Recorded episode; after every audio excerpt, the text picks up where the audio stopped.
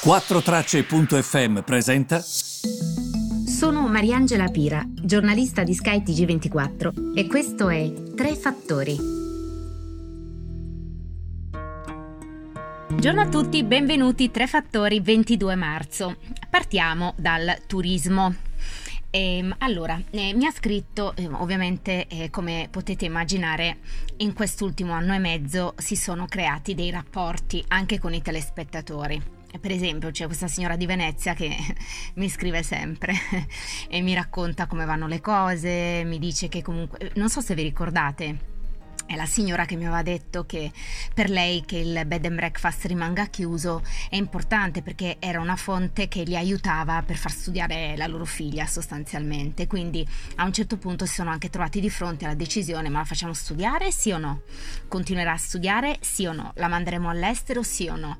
Per alcuni... Mm, quello che è successo, insomma, cambierà le cose. Mm, lei, tra l'altro, si troverà ad affrontare la situazione emergenziale dovuta al, eh, al, um, agli allagamenti che c'erano a Venezia e poi invece fortunatamente quella si era risolta. Uno pensava ok spero nell'estate nella primavera per recuperare ed ecco il covid. Quindi um, non so se avete visto ma lei comunque a me dice che la situazione è ancora molto negativa. Quindi oggi ho invitato la presidente di Fiavet, ehm, che è la Federazione Italiana Associazioni Imprese Viaggi e Turismo ed è importante parlare con loro perché? Perché sono un osservatorio di tutto ciò che accade, dalle agenzie di viaggio ai viaggi veri e propri, quindi chi si sposta con cosa, come va sugli alberghi, come va sui um, bed and breakfast, eccetera. Le cose che mi ha detto non sono cose di poco rilievo. Innanzitutto lei mi dice vogliamo essere realisti. Io non vedo alcun tipo di miglioramento in questo momento, vedo una situazione molto complicata. E quando io le ho chiesto ma Guardando al secondo trimestre di quest'anno, quindi ai secondi, eh, diciamo non appunto eh, gennaio-marzo, ma aprile-giugno, come vedete la situazione? E le ho proposto anche quelli che sono i dati di, de- di Demoscopica su base Istat, eh, ovvero prevedono um, 14 milioni di turisti in meno nel secondo trimestre, con una perdita confermata anche da Confcommercio di circa 11 miliardi, ancora oltre a quelli che abbiamo perso. Lei mi dice che non è uno sciocchezzaio questa stima, che è una cosa molto vera. Quindi ehm, la situazione, se vogliamo essere realisti, non è una situazione positiva.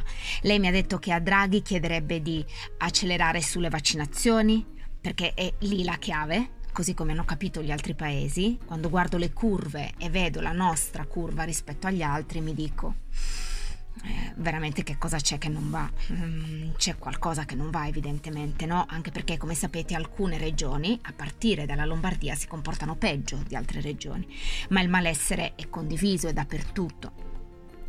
E lei chiede che molta liquidità venga data a un settore che è arrivato a perdere anche il 97% rispetto all'anno precedente e che le tasse del 2021-2022 vengano cancellate e che si acceleri su questa Green Pass che sostanzialmente, come sapete bene, è ehm, una sorta di certificato che è scaricabile gratuitamente e che la Commissione europea sta discutendo per far sì che si creino dei corridoi turistici ehm, da chi il vaccino l'ha fatto. Quindi questa, questo mi ha detto e questo volevo condividere con voi perché è molto importante. Il secondo tema è quello della lira turca. Eh, sapete che quando il valore di una valuta diminuisce è perché non si ha fiducia in quel paese, perché quel paese è considerato debole. Ecco che la lira turca quest'oggi è in netto calo nei confronti di euro e nei confronti di dollaro. Perché? Perché comunque Erdogan ha tagliato la testa del governatore l'ha ehm, cacciato il governatore della banca centrale turca, mettendone uno che pare sia proprio completamente soggiogato dal presidente turco. E gli analisti temono forti contromisure perché adesso la, la valuta è molto debole. Che cosa farà Erdogan per ristabilizzarla? È una bella domanda perché praticamente è come se mm, lui gestisse un paese che non ha rapporti con altri paesi, ma rapporti solo con se stesso.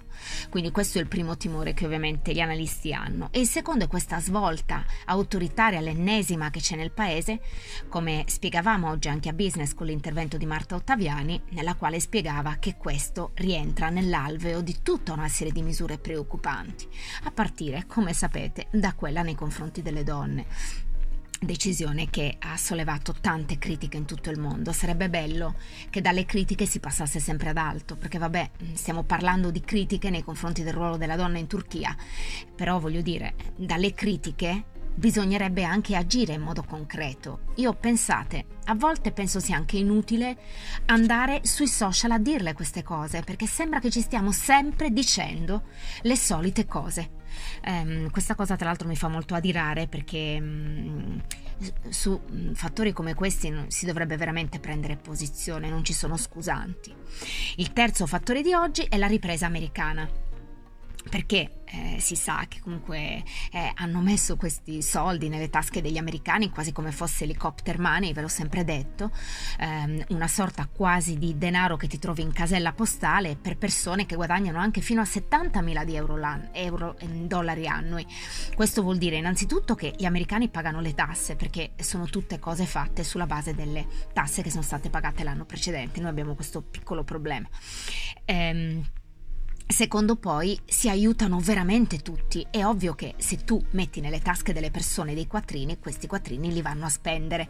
Quindi il problema sarà che i prezzi crescano troppo rapidamente rispetto per esempio alla crescita del salario di una persona, quindi questo è comunque un fattore di rischio. E, e, ehm, L'America però ha deciso con l'amministrazione, con la banca centrale, che questo è un fattore di rischio sicuramente meno importante che non, non crescere. Quindi il loro discorso è mettiamo denaro nell'economia perché in questo momento dobbiamo far riprendere riprendere l'economia. A dirlo questa volta non sono solo gli economisti, ma una fonte ufficiale, il governatore della banca centrale, la Fed di Richmond. Come sapete negli Stati Uniti c'è la Federal Reserve, la banca centrale, ma ci sono anche le varie banche centrali in tutti gli stati, tra cui appunto Richmond. Ebbene, tra cui il, eh, la cittadina di Richmond.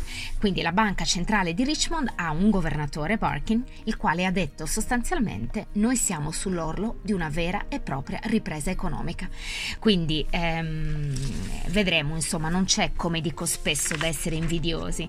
Not Stucky, in questa nota stamane, parla di Stati Uniti e Cina e la domanda che si fa è chi spinge sull'acceleratore? E badate bene, gli Stati Uniti spingono sull'acceleratore, perché dal punto di vista fiscale, dal punto di vista monetario, dal punto di vista dell'economia reale, stanno facendo di tutto. La Cina no. La Cina sta dando con una mano e togliendo dall'altra. Quindi, per esempio, dal punto di vista della banca centrale, cerca di tenere un po' il freno perché comunque sa che non può aiutare tantissimo perché altrimenti si cresce tanto e la crescita va fuori controllo. Quindi sono due, se dovessi rispondere a questa domanda di USA e Cina, chi spinge sull'acceleratore, risponderei um, in questo modo, eh, che comunque sicuramente spinge di più sull'acceleratore eh, l'America, gli Stati Uniti. Grazie per avermi seguito e per tutte le altre notizie io vi aspetto nella giornata di domani. A presto, grazie ancora ancora, buona giornata a tutti.